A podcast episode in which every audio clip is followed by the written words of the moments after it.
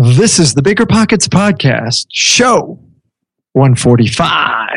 You know, people are out there meditating or doing yoga or taking pictures, and I just think this is awesome because I'm paying for my mortgage and I'm bringing them joy as well.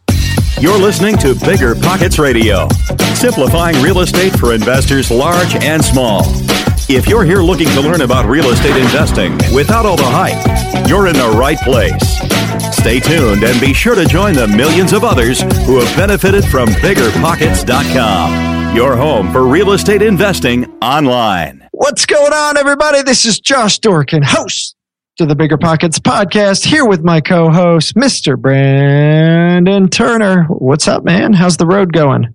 The road is going okay. The road is going okay. I got my wedding tomorrow, and you're getting uh, married. I, well, not my wedding. Mazel tov. Thank you, thank you. I'm I'm in a wedding tomorrow, and I'm oh, going. Have to you learned who the the groom is yet? You know, I I what's the groom's name, Heather? she doesn't know either. All right, I don't feel so bad. She's looking now, at me. This like, is her friend, correct? This is our friend. Oh, this is our friend, and yeah. yet neither of you knows the We've only met him one time, so I don't feel so bad. But uh, we're, we're trekking her- across the country to go to this wedding. We are. She's like one of my best friends. I just I yeah, you don't know her I don't know her name. Future husband's I, I, name. I'll know tomorrow on or tonight at the rehearsal what, dinner. I'll my, learn. What is my wife's name? Julie. Look okay. at that. I'm pretty good at this. I had to stop and think. As soon as you said, "What is my?" I'm like, "Oh no!" I saw a pause awesome. Awesome. Yeah. So you're, you're in Minnesota, right? I am in Minnesota visiting my family and uh, hanging out at my mom and dad's house and their terrible internet speed. It's really yeah, atrociously bad. Really is. This is actually funny. So I am 30 years old. I lived I, I, lived at home. I left when I was 18. The internet router, or like a uh, modem they have, is the one that I installed my freshman year of high school. is still what they have in the other room right now. Like Brandon. No wonder that it's not yeah. Why yeah. why don't you buy your parents a gift? I might buy them a gift because yeah, yeah, it's it's pretty go. atrocious. So anyway. Awesome. Awesome. Hey, still we've got a cool show, man, huh? Yeah, this is an awesome show. There was a ton of like stuff we've never heard before, like just ideas yeah. and tips and suggestions that we've never heard, and I, I was blown away.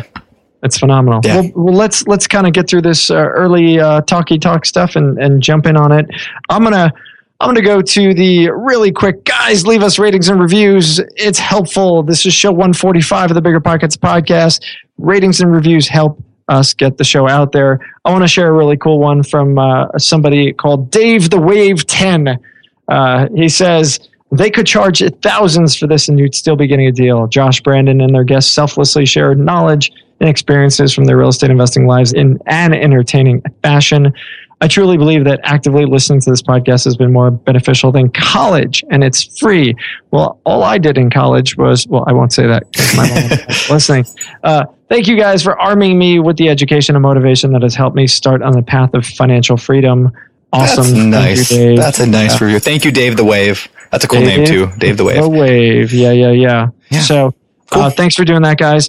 Um, today's quick tip, Brandon. Today's quick tip. Quick. Today is Bigger Pockets 11th birthday. Happy birthday to you. All right. Like my song? Yeah. Have I that told you good. have I told you my birthday, my happy birthday like thing that I do every birthday party. It's always about you, by the way. No, this it? is great. We're, we're celebrating bigger pockets, and it's like, oh, have I told you about the time? No, this is I great. Was... I probably said it before, but I'll say it again because it's so funny. Uh, when you're in a group of people and everyone's singing happy birthday, slow down, sing loud, because everyone will follow the loudest voice in the room un, um, subconsciously. So you're like, happy birthday to you. And then by the end, you're like, happy birthday. and everyone's looking around like, what the heck is happening? And nobody knows what's happening. And it's the funniest thing you'll ever do. so that's my encouragement for you guys today is go sing happy birthday extremely slow.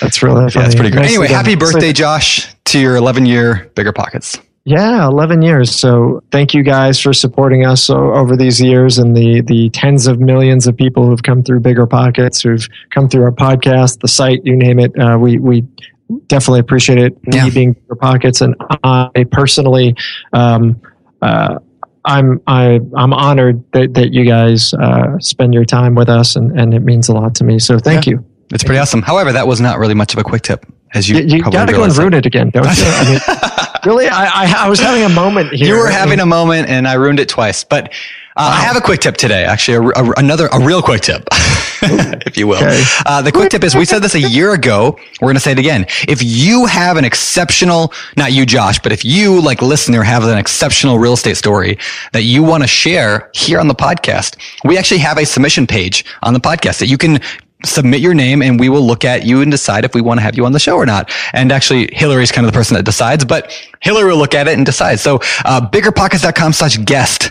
That's it. Go there, fill in the information. If you've done, we try to, you know, if you've done at least a dozen deals or so, uh, and, you know, you have a cool story to tell, we want you to go and fill out the information at biggerpockets.com slash guest and we might be in touch with you sometime.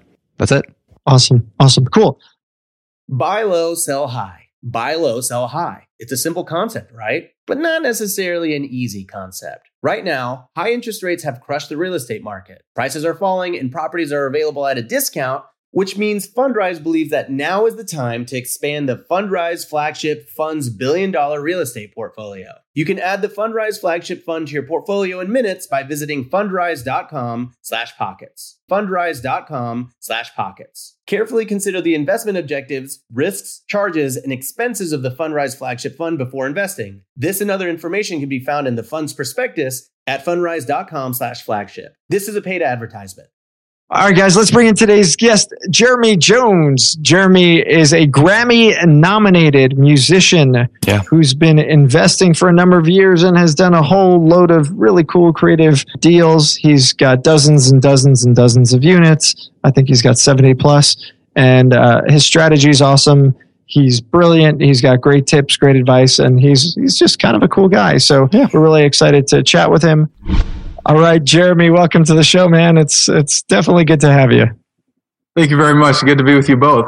Yeah. Yeah. So Jeremy actually has an interesting connection to both Josh and I in that he is a Denverite who then transplanted out to the Washington State area. So, you know, Josh is in Denver. I'm in Washington State. So we're, we're trying to find out who you're going to pick on on this show. Jeremy, who, who are you going to make fun of the most?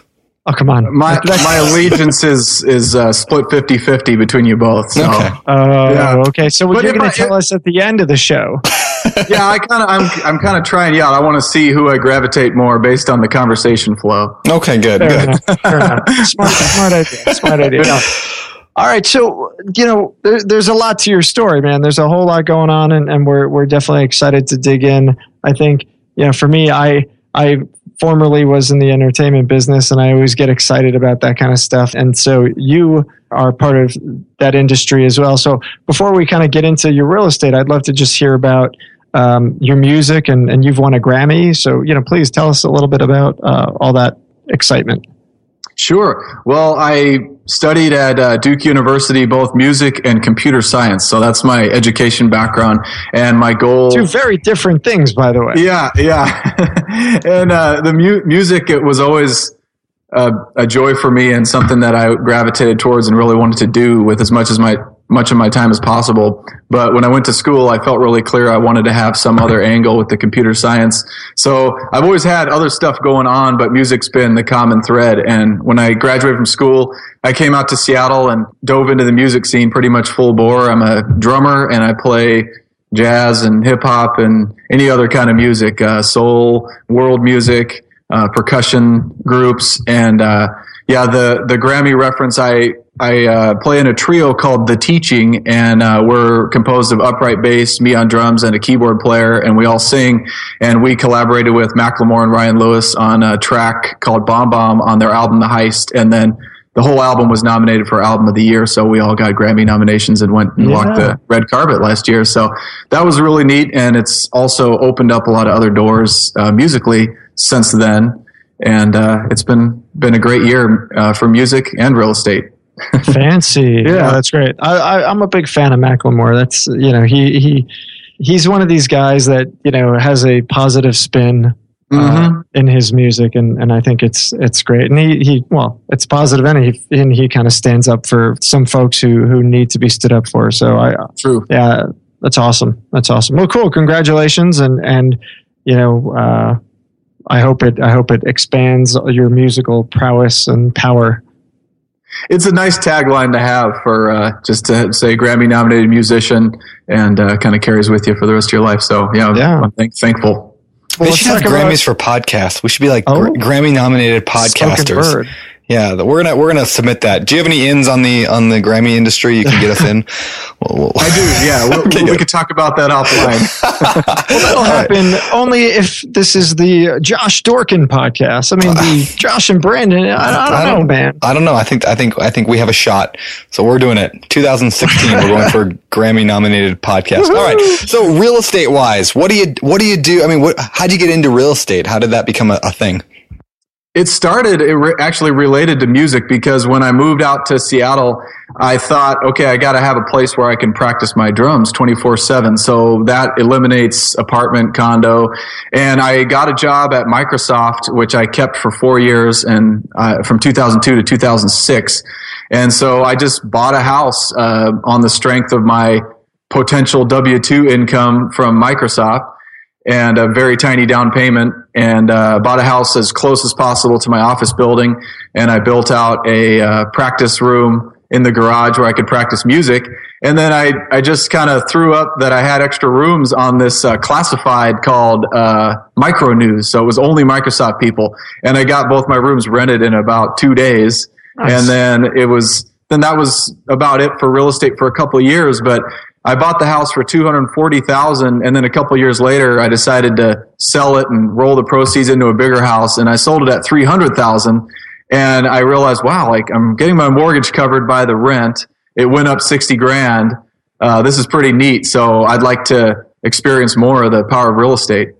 Awesome. Man that's awesome. cool. Hey what'd you do at Microsoft I was a SDET, which is software design engineer and test on the Visual Studio product. And then I, after two years, I uh, went into a new role called program manager.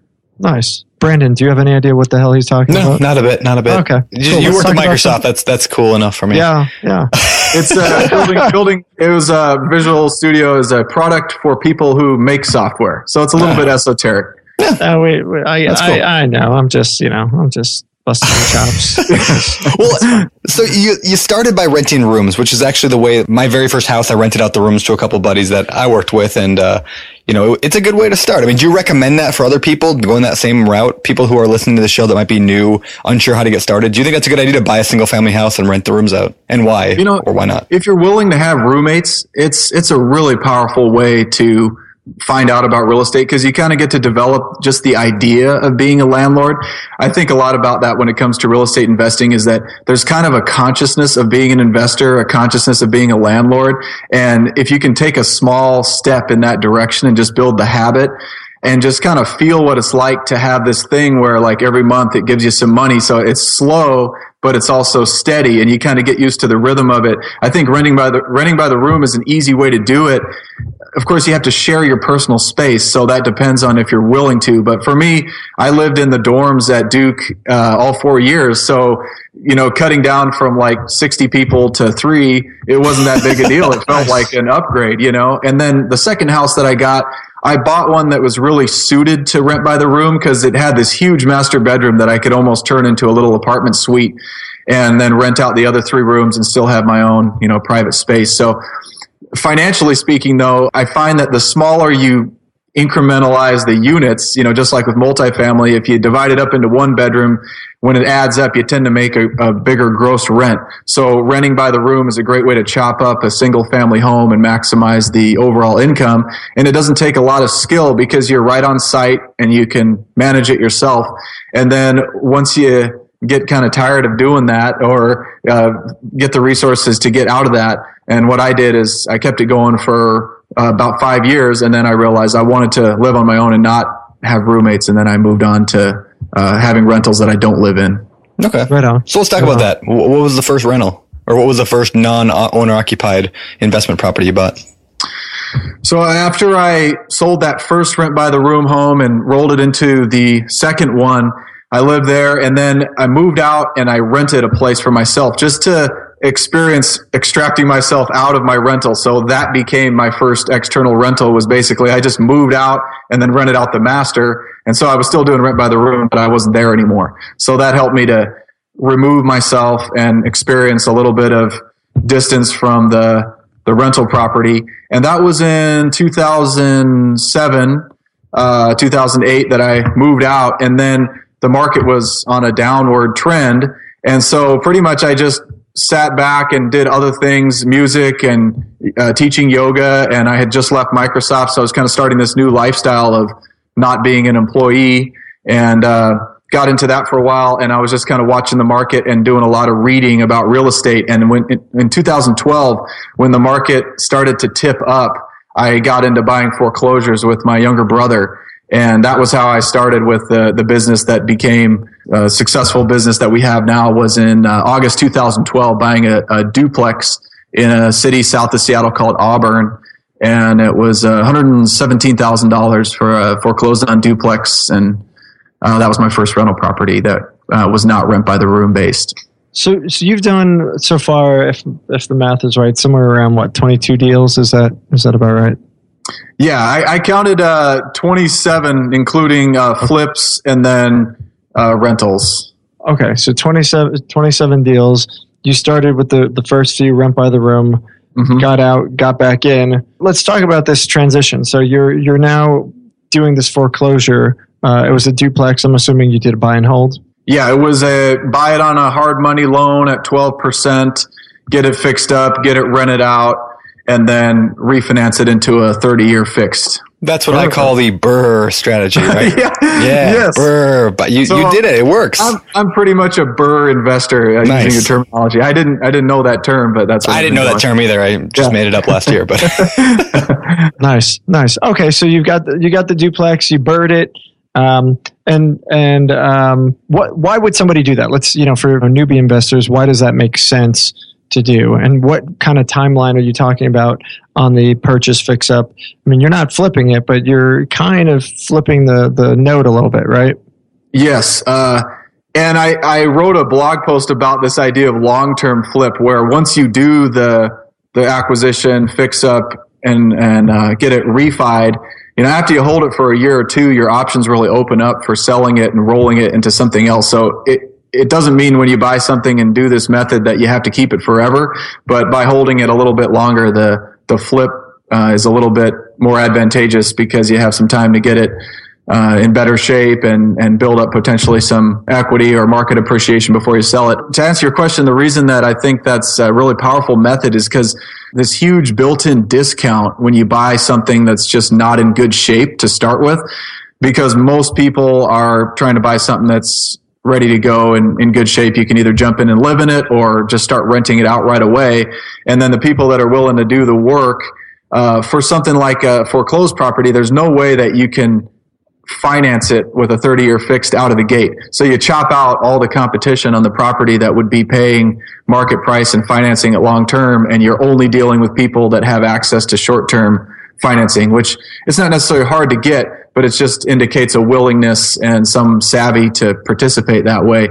And so, like this duplex, I think we um, had run the numbers and we thought it would be worth around 200k or so when it was fixed up, and that we might need uh, $25,000 to get it fixed up. So getting it at 117 just doing the math. And then there's going to be some extra beyond the fix up. There's some holding costs and some interest. But once you do the math, you realize if you're willing to have kind of a delta of about three to five months to just get it in shape and get things dialed in, then there's this chunk of equity that's disproportionately high that you generate just through kind of going through that process. And a big part of it is just the willingness to just perform a set of tasks over kind of a patient I think of it as like it's a long term because three to five months can feel like a long time, but it's also pretty short because once it's done, then it's locked in and, and it's good to go. But you've got this built in nest of, you know, maybe 40 or 50K of equity. Yeah. Love that explanation. Yeah, that was great. Maybe can we take it down a little bit more? Like, uh, I want to talk about some of the terms you used in there just for people that might be completely lost at this sure. moment. First of all, hard money. What do you, what are we talking about when you said hard money you used to buy the property? Yeah. So hard money for me refers to a high interest loan that is based primarily on the strength of the asset and not so much on a deep dig into your personal financial life like you would have to do for a 30 year fixed. So the hard money lender that I use, they're basically just coming up with a value that they think the property is worth. And then they'll say, well, I'll loan you this much on it. The one that I was working with would actually loan up to 100% of the purchase price, knowing that you were going to have to fund your own rehab and the uh, additional value there. And they split it into an 80% and a 20%. But basically, I could go to the auction and they would supply the cashier's checks to buy a property outright. But the, the trick is the, the term is five months long. So basically, you got five months to get out of it. And after the fifth month, you either have to purchase an extension and you're kind of at their mercy at that point, or double to 24%. So you really, Ooh. in order to do that method, yeah. you have to feel really comfortable that you're going to successfully exit the deal.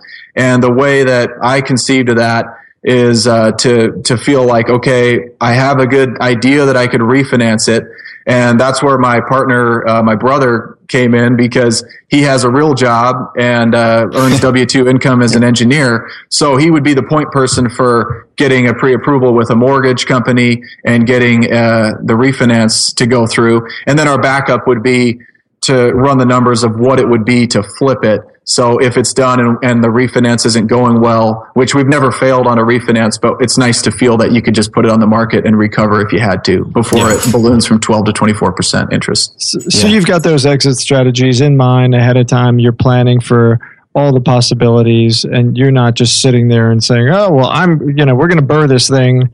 And if it doesn't work out, oh, we're in deep trouble. I mean, you, you know what's going to happen if it doesn't work out.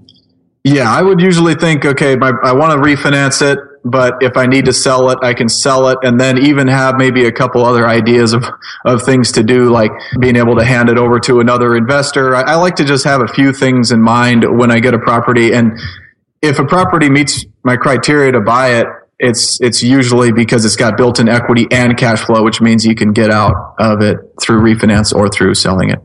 So you, you've got five months. I mean, that's not a lot of time and in there, you really need to go ahead and make that decision way before month five um, on what you're going to do. So, uh, walk us through the timeline, if you don't mind, on on one of these deals. Uh, at what point, you know, are you okay? Well, if we don't hit this, we're going to put it on the market to flip, or kind of think that through. Yeah. So, uh, my brother uh, Nick and I we would sit on the computer and do something like this, like a Skype or a phone call the night before the auction. So the auctions would happen every Friday, these foreclosure auctions. So Thursday night, we would, I would go to the investor meeting of this company that uh, investigates foreclosed properties and just go to this Thursday night meeting where we'd walk through all the properties and then I'd come home and we'd sit there and just walk through them and see which ones we want to bid on. And we would already decide whether it's a flip or a hold. And our hard money company actually required 20% down for something you intended to flip and you could do up to 100% for something you intended to keep.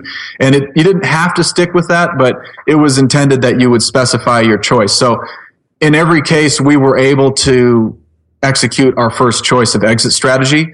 Uh, but the five months is, is, uh, can be pretty tight if it's not vacant. If it's vacant, pretty much we could buy it and just start working on it. And then, you know, within a month or six weeks or whatever, we're ready to rent it. And then as soon as it's rented and there's tenants in there, we would consider it to be a completed uh, upgrade and then we would seek a refinance. But if there's tenants in there that aren't paying or uh, a tenant that's on the way out, but we want to give them some time to get out. And that's one thing we haven't, we try to be firm in situations like that where someone's not paying, but also to have an element of kindness and communication where we understand we're kind of throwing a sledgehammer in their lifestyle, even if yeah. they're just living in their freebie for a while and say, Hey, you know, it's, it's June 10th. Can you be out at the end of July? And so give them a, a nice runway or something like that. But then that, that means that our whole schedule is pushed back quite a bit.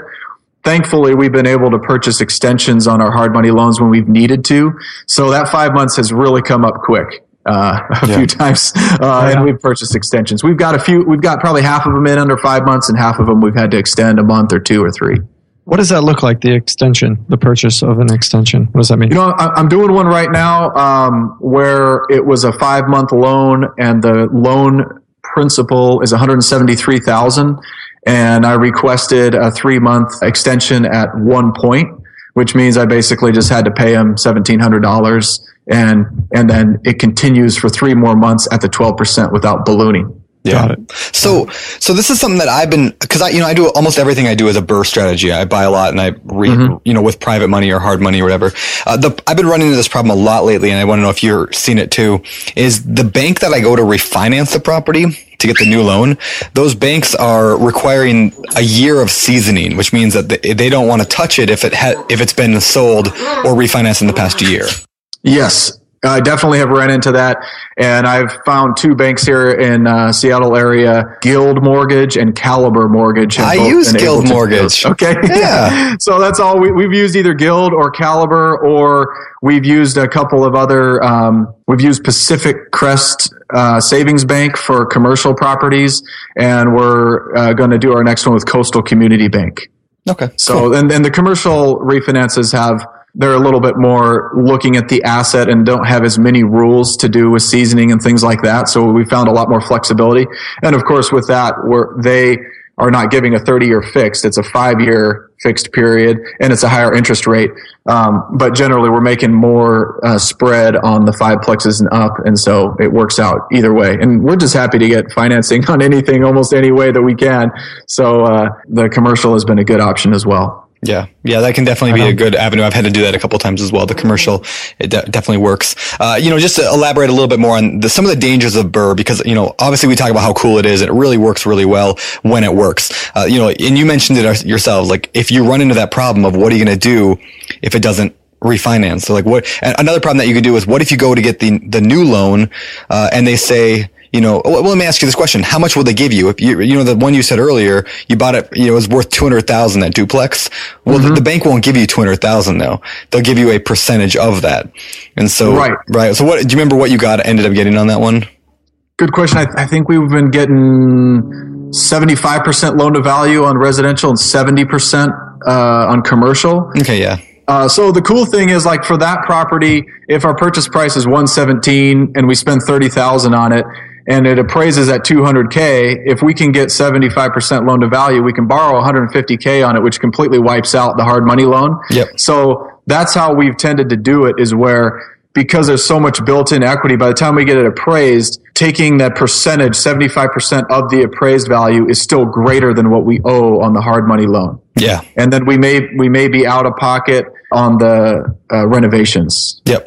Yeah. So, I mean, it really just comes down to really knowing your numbers, your after repair value. What's it going to appraise for at the end of the day? You really got to dial that in really well. Uh, because if you, I mean, if that property would have appraised for 130, I mean, then you're looking at a 70% value or 75 on 130 and you're not even getting 100,000 at that point, I don't think, or whatever it works out to that. and you, you right? need like, to come up with cash to yeah, pay off the loan. Yeah, now you got to come up with cash to pay off the hard money lender and that really sucks. So you really have to just be, be confident in that and watch the seasoning thing. Make sure you understand that there are, there are hard money lenders that will go one year or even two, I know some that will go two years. Uh, but you know, whatever. I mean, just those are things to just be cautious of if you're going to get into yeah. BRRRR. But and I think a way, you know, my brother Nick is really good at kind of just walking through the worst case scenarios. Okay, so what happens if this thing appraises yeah. at 130? And we'll say, okay, uh, then we'd either have to say come in with 20 grand to close it. Do we have 20 grand? And then if we do, we say, okay, we we can cover that. But I think a, another way that's really really powerful is just going what I, I, use the redfin website and i just look for comps in the area using map nearby homes and i just make sure there's a couple comps that i'm basically saying you know this is the comp. Like this is the same kind of deal. It's nearby. It's sold for 180 or 190 so why would ours appraise at 130 like you could still have unexpected appraisals but if you have some comps in mind you can increase your confidence. And uh, also i think a way to hedge against those kind of problem scenarios is to have like right now we've got uh, 14 buildings and we have three hard money loans. So we have enough of our stuff, you know, on long-term financing and we have only three hard money loans. So we could afford for basically all three to go sour and still cover ourselves either by extensions or by selling a property and covering the losses. But I wouldn't want to have 14 properties and eight hard money loans. Yeah. You know, I, I, I want to have like basically three max and we're about to, to get out of all three of them. So we'll be at zero. Nice. Right on. Cool. cool. Hey, I want to um, go back. You mentioned this uh, foreclosure. So uh, I, I think you, you had said that you picked it up at auction. Is that right? Mm-hmm. Okay, cool. So let, us kind of dig in a little bit on, on foreclosure auctions because buying a, a foreclosure at an auction is very different than just buying an REO property, correct? It is. Okay, so really quickly, just you know, for the listeners, what's the advantage of an REO over a foreclosure auction? What's the uh, advantage of a foreclosure auction over an REO? So what I've experienced was the an REO property refers to a bank owned property which is available on the market and can be seen on the MLS. So it may have the common factor that it may be pretty beat up and need a bunch of work. And in fact, we have done at least one REO and maybe maybe a couple. In fact, the company that would research our foreclosure properties in preparation for the auction, they would sometimes put some REO properties in the packet that they would present to investors just so you could kind of see those as well because it's it's a similar kind of deal. But the foreclosure auction it has a little extra spice to it just because there's no chance really to see the property ahead of time.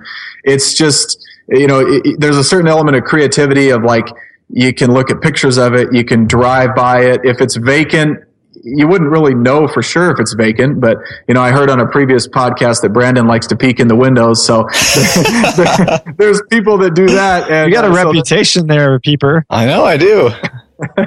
well, you know, I, I, couldn't help but think when you said that is like I have done that before where I drove by a property that was going to be going to auction and the neighbors just out there watching this parade of people driving by. And, you know, sometimes someone will just realize it's vacant and find a, you know, an open patio door. And then you got people peeking in the door. And so it, it can be kind of an interesting dynamic. But other times it's clear that people are living there and you're not going to see what's inside. You have no idea what the, what the scope of repairs is. So you have to come up with a common sense and have a big enough buffer to be able to encompass those unknowns. But the, the benefit that comes with that is just the potential for getting huge discounts based on just interesting dynamics. And I'll give you one interesting dynamic at the foreclosure auction.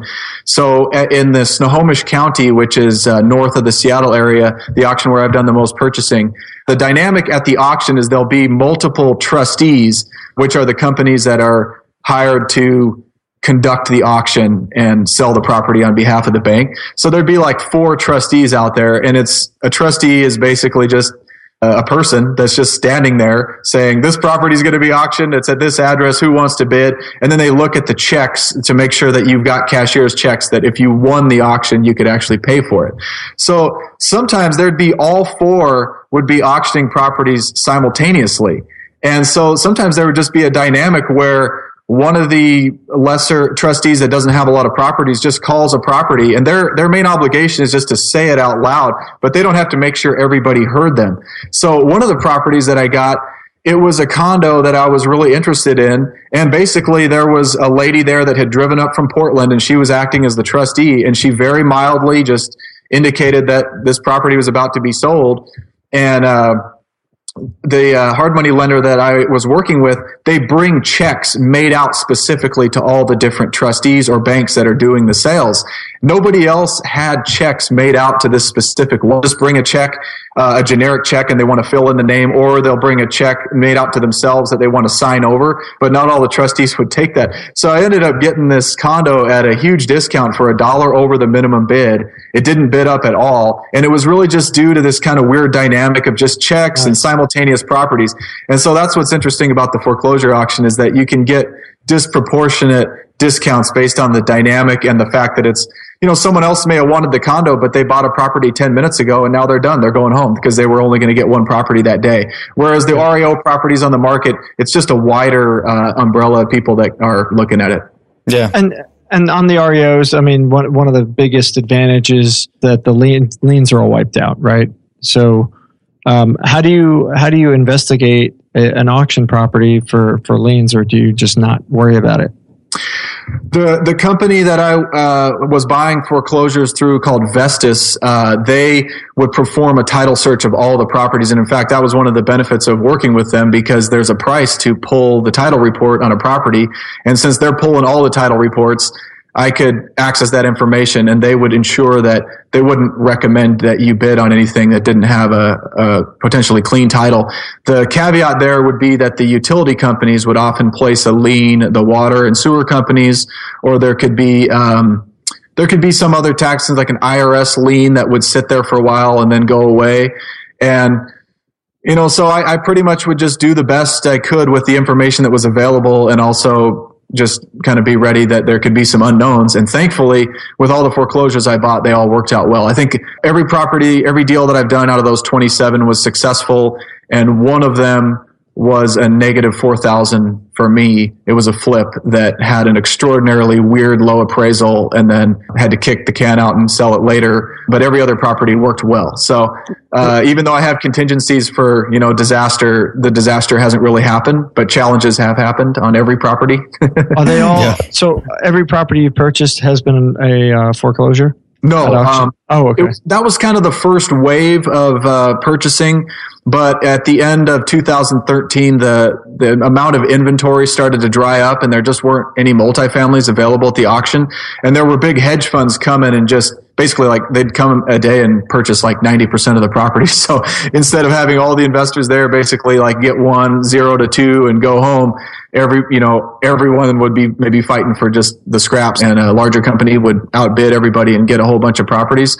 So at that point, uh, we shifted into uh, buying undervalued multifamilies on the open market or through word of mouth um, and using seller financing and and getting discounts. We've still done hard money where you go and the property's on the open market, and by using hard money, you can do a cash offer and not have to worry about appraisals and all that stuff, and still do the uh, BRRRR strategy, but instead of doing it the foreclosure, you're doing it on the open market, but it's the same kind of deal. And your cash offer and lack of contingency on financing can earn you a discount similar to what you'd get at the foreclosure auction as well. Yeah. Nice. Cool. So you just mentioned seller financing. I'd love to touch on that. What do you mean by that? What is that and how have you done that? Seller financing is the niche that uh, my brother and I really focused on after uh, the foreclosure started to dry up a little bit. And what that is is we would find um, well on on uh, the MLS there's a financing field where it will actually tell you what the uh, seller is willing to accept for financing. Like it will usually say cash out, conventional, but sometimes it will say owner financing. And the meaning of that is that instead of finding a bank that will loan you the money for the property, the person that owns the property is becoming the bank and they're loaning you the money. And the mechanics are really similar, but it requires that that person either owns the property outright or that you're going to give enough of a down payment to wipe out whatever they owe on it so that they have the right to carry that seller financing.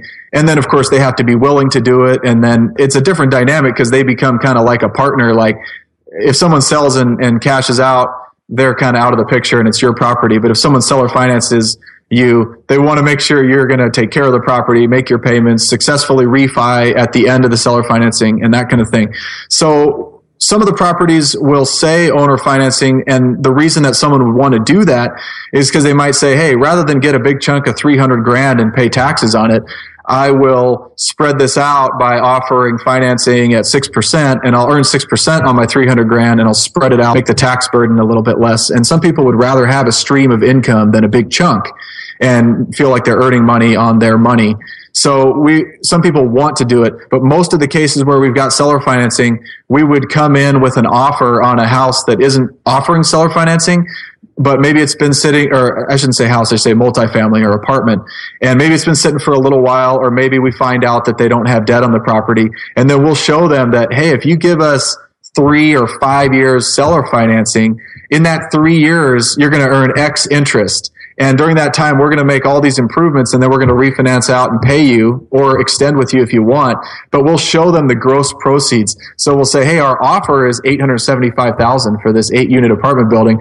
But if you finance us for three years, you're actually going to make 955,000 when it's all said and done. So they, sometimes they'll look at that 955 and say, Hey, that's better than what, you know, somebody else is offering.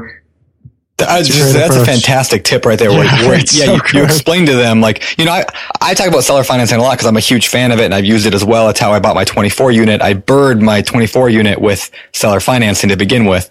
And, uh, yeah, and it, was, and it was great, but I never thought, I don't know why it never occurred to me yeah. to explain to the seller that, that number. Cause you know, like when I get a mortgage, I see that number and it's like, you know, I'm getting a mortgage right now for like a hundred thousand and right. it's like, you'll pay 285,000. I'm like, whatever, you know, it's it, whatever. Yeah. yeah, explaining that to a seller. Brilliant. Yeah. Brilliant. Tip, tip of the day. Yeah. That, that's unbelievable. And, and, what we'll do is we'll, we'll, we'll say, uh, so there may be someone else like the last apartment building that we did this way was an eight unit apartment building. And there, I knew that there was another cash offer at 800K. So they could just get totally out of the deal 800k. We offered 875 plus we asked for some seller financing, but the the sellers were living in one of the eight units and they were about 90 years old and they had owned it since the mid 60s when they bought it and they had let all the other units become vacant. And uh, so it wasn't optimized immediately but we said hey if you can give us you know a few years to get in get all of it rented out cleaned up we're going to raise the value of this and, and the, the refi is going to be a piece of cake. And in the meantime, you're going to make some money. And so when we showed us that, showed them that number that was in the higher 900s compared to that 800, yeah. even though that one was cash, they were willing to, to work with us. And I also met them in person and, and that helped as well because they, they, they could put a, a, a face to the offer. Which is another awesome, awesome, tip when you're buying property from people. If it's not like a bank, yeah, go meet them in person, get them to like you. And not like, like don't be weird about it, but just build relationships. This stuff is a relationship game. And mm-hmm. so many people just want to sit in their little cubicles or their little bedrooms and go send out letters. But at the end of the day, if you're willing to hustle and go talk to those people, you can pull off some amazing stuff. So I love that. I mean, I love your strategy if you're doing that, the seller financing. Is that still what you're doing today? I mean, is seller financing still your main thing? I know you're still doing hard money, you said. What's kind of your main thing today? The last few deals were um, so this year uh, we've purchased an eight unit apartment with seller financing, another eight unit apartment with seller financing, a commercial building with seller financing, and then a, a fiveplex that was undervalued um, as a value add investment, uh, buying it on a hard money loan, fixing it up, rent, and then one short sale that we purchased with hard money and that one was pretty cool. It was a, it was listed as a triplex, but it was actually a house and a duplex on two separate parcels tied together with one mortgage. So we bought it, but through the purchase, we leaned each property separately. And so we're flipping one and keeping the duplex. And so we end up after flipping the house, the duplex has very little debt left on it. That's great. And so, you know, they're all a little bit different, but the, the theme I think is, you know, find a creative way to finance it and find something that has it's, it's really undervalued, but the reason it's undervalued is because it needs someone to come in and improve it and strategize. So most of the properties that we've bought, they kind of have this six to 12 month timeline from initially purchasing it to when it's like fully healthy. So we have to have some patience there. But then once that year is up or the six months is up and it's locked, then it's like, it's a really good contributing member to the portfolio. Yeah. Right on. Awesome, cool. man. Awesome. So, where are you focusing? Are you focusing solely, you know, close to home, everything local? Are you buying anything at a distance? What's what's your farming strategy? Close to home. Uh, okay. I I started with I was living in Lynnwood, which is about 20 minutes north of Seattle. I've since moved to Edmonds. I'm now about 30 minutes north of Seattle. And the first one I got was in Auburn, like about 30 minutes south of Seattle. So it was a huge drive, but at the time I was just really excited to get a property and the deals were pretty ripe out there. After two deals in Auburn and one in South Seattle down by the airport, I made the choice that just for my quality of life, I'm just going to buy stuff that's close by, especially not have to go south through downtown. And yeah. because it could take a whole afternoon just to go, you know, see if the yard got mowed. And I, I like to have that option, even though I don't visit my properties every day or every week. I like to have the option. And what happened is the, the first few properties I got were at the King County auction, which is Seattle and the nearby Seattle. And then Snohomish is this area north of Seattle that condo that I told you I got for a dollar over the bid that was a sweet deal. That was the first time I went to the Snohomish County auction. And I just said, you know, let me just do this. I like the dynamic here. There's less investors. There's more deals and it's all north. So the traffic isn't as bad going south to Seattle. And then the property manager that I hired, my leasing agent lives in downtown Everett, which is uh, another town just uh, north of Edmonds where I live. And so basically we just started buying properties in Everett because it's like, it's close to me. My property manager lives there and I can keep an eye on it. And I, it gives me a lot of peace of mind to know that all the properties are within striking distance and I can really get tuned in. And I've heard you guys talk about investing in your backyard and niches. And I believe that's been invaluable because all the properties I see, it's like I, I see the address and I know what street it's on. It's like, okay, that's three blocks north of that other one I looked at. And there's just a certain context that I can put to it really quickly. I know my property manager can meet me there in five minutes. He can go do showings really quickly. And then my brother who lives in uh, Denver, he can do kind of the the sight unseen stuff. He does the spreadsheet and runs the numbers and figures out our cash and cash return and does the worst case scenario stuff. And I kind of try to pick up the intangibles, looking at the property and thinking about some of those things that can only be observed when you're nearby. So that's kind of our balance. But to answer your question, uh, only only stuff nearby. Right on. That you was a good answer. You know what I love about that is, you know, I'm obviously in the Western Washington area and I live about mm-hmm. two and a half, uh, about two hours south of Seattle. And when mm-hmm. I talk about my numbers, whether it's here on BP or on one of the webinars or on the podcast, I say things like, you know, I just put an offer on a house for $75,000 and people are like, well, you know, that's crazy. I live in Seattle and you can never find properties up here. I can't invest in real estate in Seattle. I love that right. you are investing in real estate in that market. I mean, granted, you're a little bit north, but like you're making it happen and people are complaining yeah. they can't do it. You, I mean, how many units do you have now? Uh, 65 total. Yeah, that's that's awesome. Congratulations. Yeah. And, that's and you know, I, I think any kind of niche you can get into. I mean, you can get into Seattle if you find a way to finance it and find a way to do the deal. Well, yeah. I just found that a little bit further out, there's this kind of sweet spot where the rental uh, demand is still high, so you can rent them out really easily. And in fact, there's more people that rent in some of these, like in Everett. There's more home ownership in Seattle, Redmond, Bellevue. So there's kind of the sweet spot where there's still demand, but there's more deals to be had, less competition. And the way I see it, there may be less of the uh, really uh, snowballing. Um, market appreciation that might happen in the really concentrated areas, but it's easier to get into the deal. And there is still market appreciation. It's just spread out a little bit because you're further out of town. Yeah. Right on. Hey, really quick, you had mentioned the, the property manager. Are they doing everything? Do they have control of all those units or are, are they just kind of doing the leasing side? What, what, what is it that they do? They are available to do everything, but I uh, manage all the uh, maintenance myself. But I have a contractor, and this has been one of the biggest blessings in my recent real estate history. A musician that I work with and went on a tour with last year. On the tour, you know, shared with me that he was really developing his contractor skills and, and he was getting the contractor business you know, and then this year I ended up starting to give some work to him and he has turned out to be an incredible contractor, very timely, good work, good communication. And so basically he's doing all of my repairs, fix up the whole contracting side, which as many investors have experienced can be a really difficult yeah. thing to get stable people that communicate well. And you can go through contractors, you know, every month or two if uh, you, you don't land on a long-term stable contractor. So our contractor, he does all the maintenance. So it comes through our property manager. But then when I get the notification from our uh, system, I just forward it over to him. And our leasing agent also communicates well with our contractor. So sometimes he'll just call him up directly and say, Hey, we need this at the unit. We need this at the unit. So we have a little team where it's like the leasing agent, and he's backed by some other help within the property management company. But it's mostly my leasing agent, my contractor, and uh, and that's kind of the three pronged. Uh, and then and then me and my brother manage the property management and manage the contractor.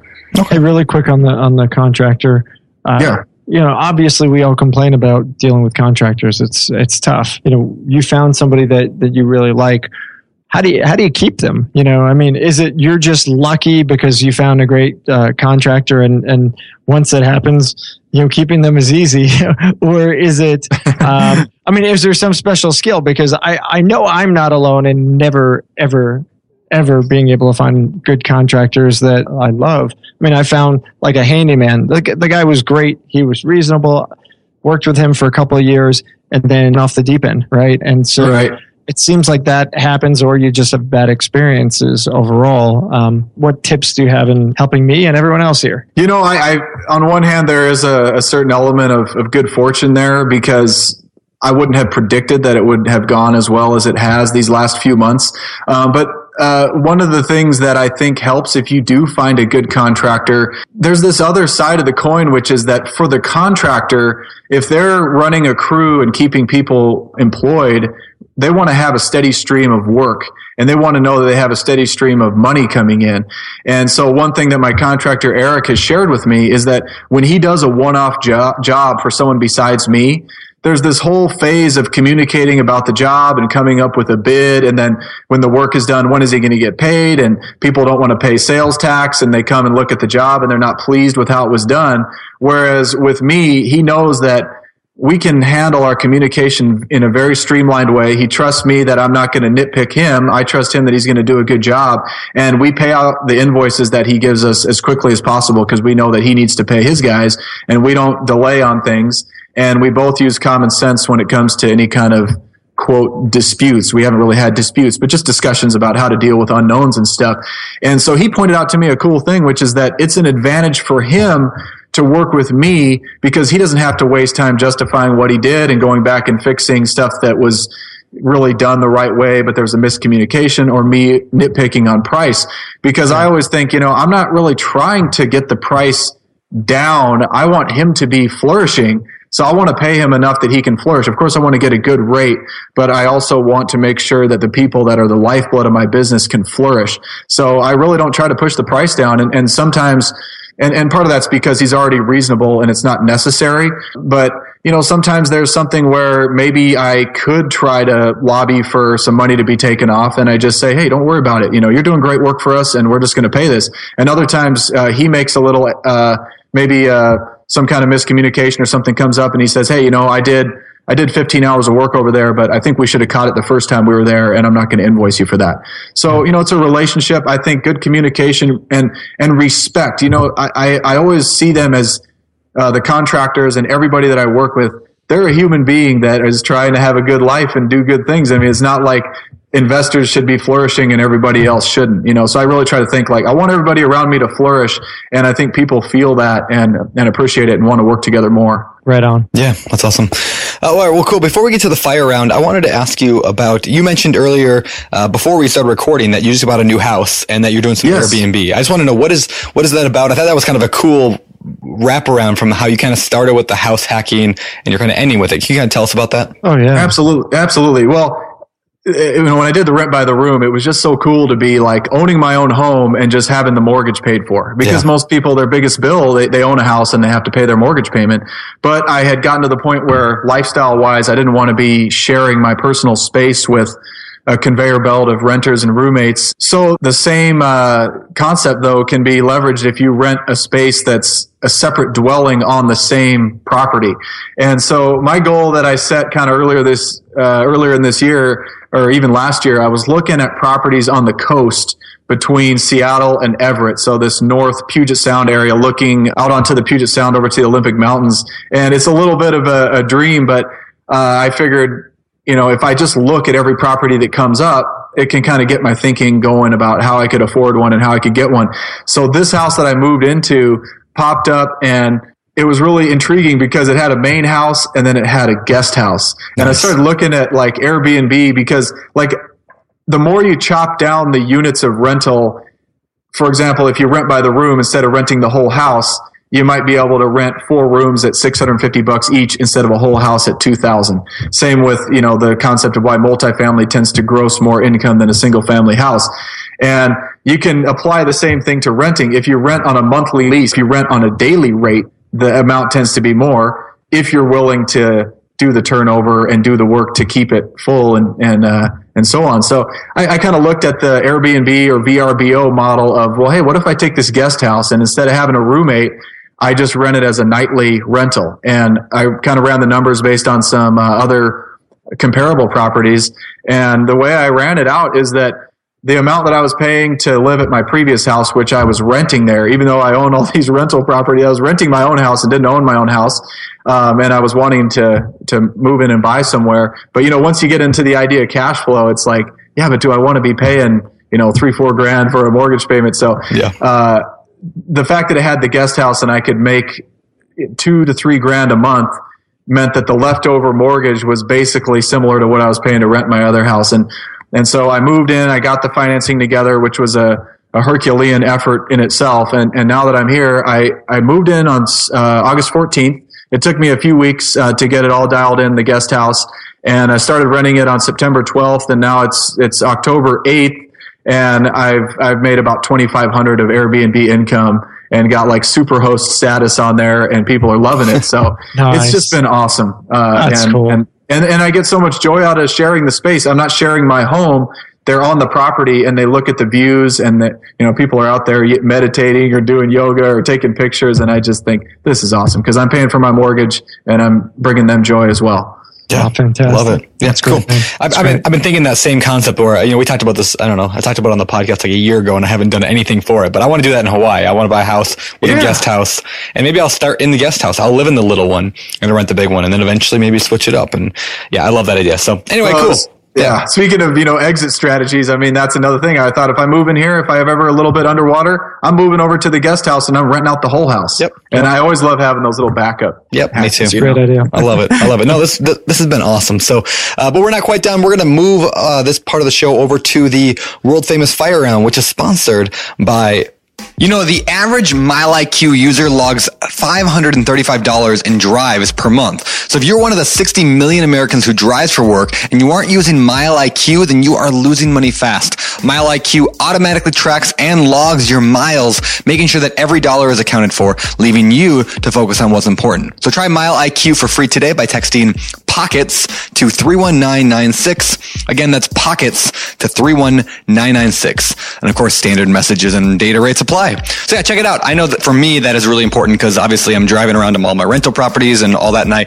I hate keeping track of that with a pencil and paper. So yeah, it's pretty cool to be able to do it on an app. I love it. With that, let's get to the show. It's time for the fire round. Right, the fire round. These questions come direct from the BiggerPockets forums, which people can get to, of course, at biggerpockets.com slash forums. And you probably should be jumping in there, people. Come on, let's get in there. All right, question number one. So this one starts with we're gonna. The first question was actually similar to the rent by room kind of topic. So where's the best place to post your ad for a rent by the room? And I'll add if you don't work at Microsoft, where's the best place to advertise get a get a roommate?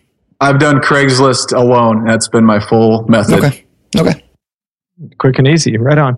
All right, question two. What would you consider to be the first move uh, towards buying a multi-family property? So if you've never bought a multi, only uh, bought single families, before you got into that multi space, what would you do first? Well, the first thing I would probably do is, at, and this is one of your tips from the uh, 22 and a half tips podcast that I listened to, is to ask your agent to set up a search criteria for all the multifamily properties that are on the market in the area that you're interested in. So you're going to get an email that shows all the properties in your criteria. So we have it set up.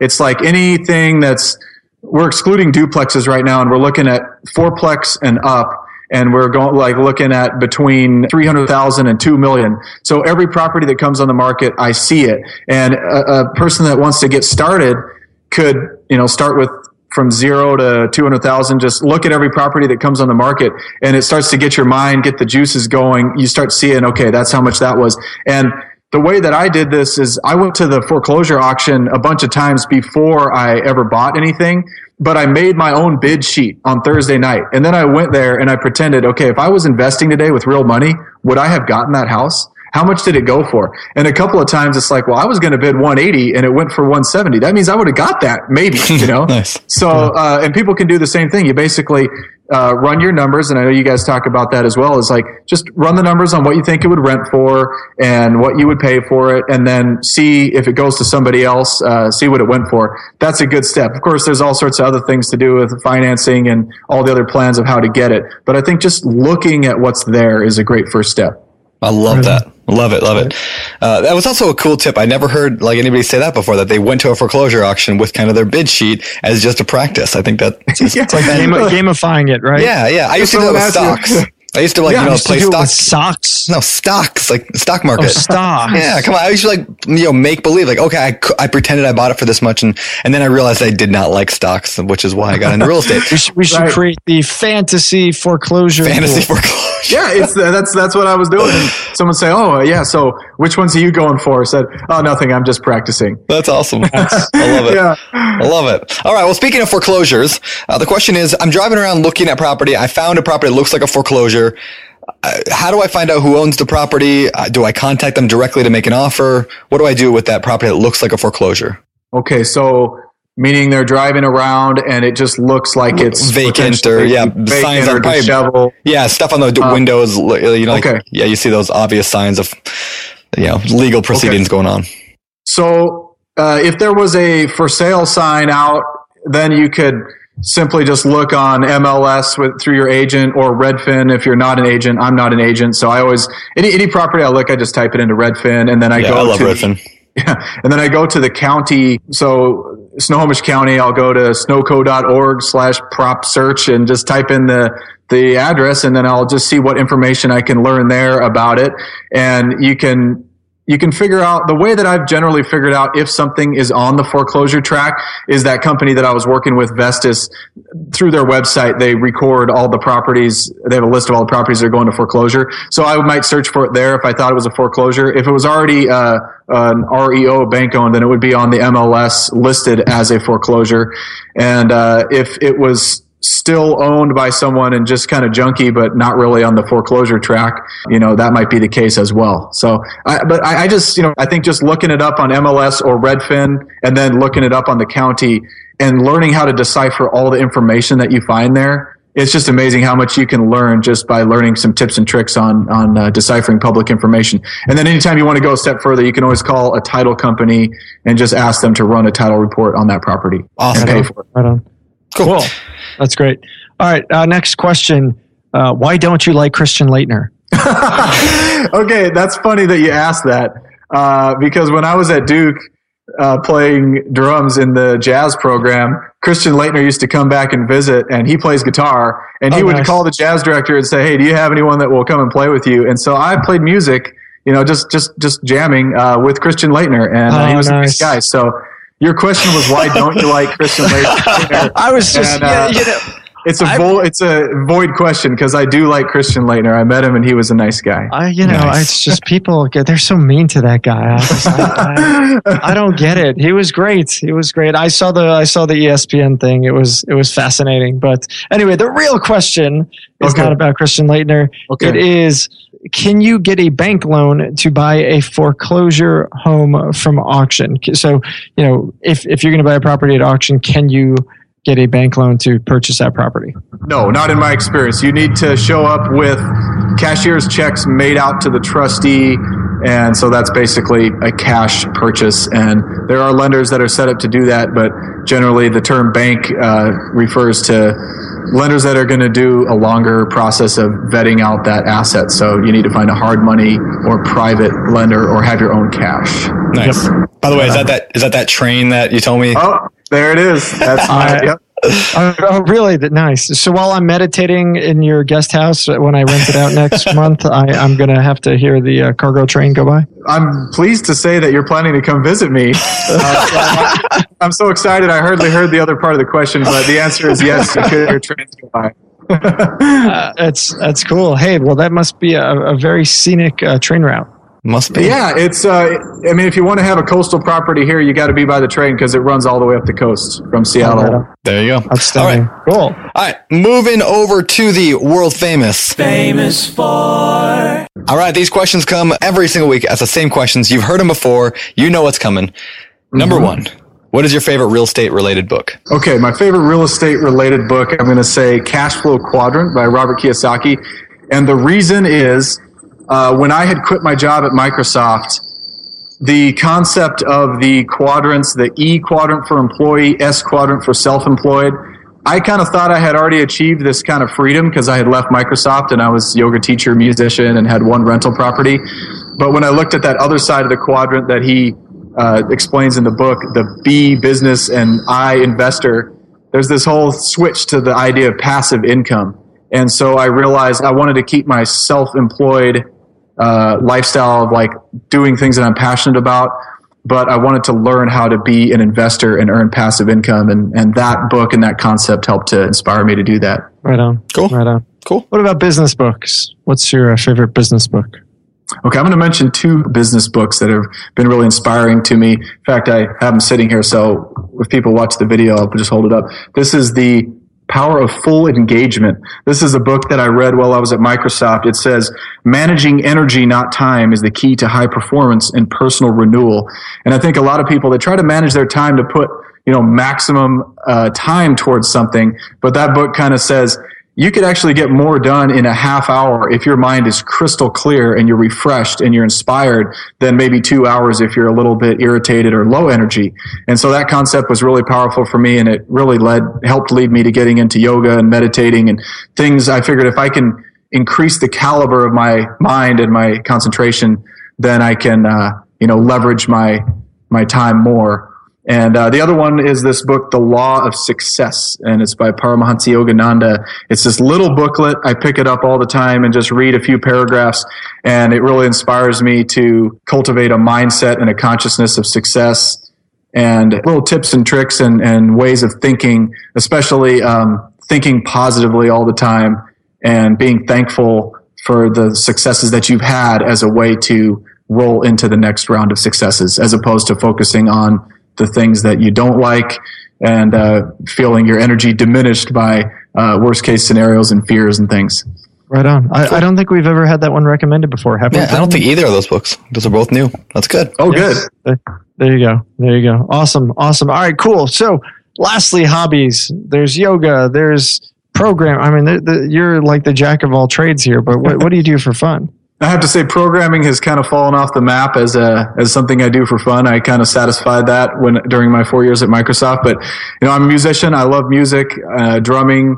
I like to spend time doing meditation and chanting. I play an inter- instrument called harmonium. That's a, a drone instrument, and I do uh, devotional chanting with that. I like to get out in nature, hiking. In the last six weeks, since I've just look out the window or sit on the deck and watch the birds and and relax that way.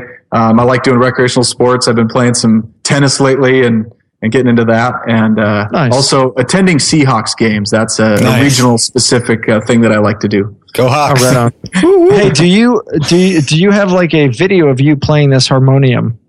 I do. Yeah, can you send us a link so that we can share it with people? That seems like uh, something that'd be fantastic, fascinating to see. Yeah, absolutely, absolutely. Awesome. So I thought you would have asked uh, for a drumming video, so that's an interesting request. Yeah, I'll. Uh, how would you like well, me to follow up with that? I, well, we've all just just shoot it to Brandon yeah, shoot it to Hillary. me or, or, Hillary, and we'll yeah. put it up on the show notes. Page. I mean, we've all seen somebody drum. I've never seen yeah. somebody like chant to the harmonium. I've never even seen this harmonium. It sounds like a fantasy uh, uh, instrument, so I'm I'm excited to see it you're, you're kind of testing to see if, if, if I'm just holding up a wall or if you poke it, if there's anything behind it. Poking the bear. yeah. Okay. I'd love to provide you a video of me. No, I think it would be cool. Thanks for I, asking. I, I, would, I would actually like to see it. So, uh, okay. uh, yeah, please do. Let's yeah, that'd be awesome. Cool. All right. Sweet. All right. My final question of the day.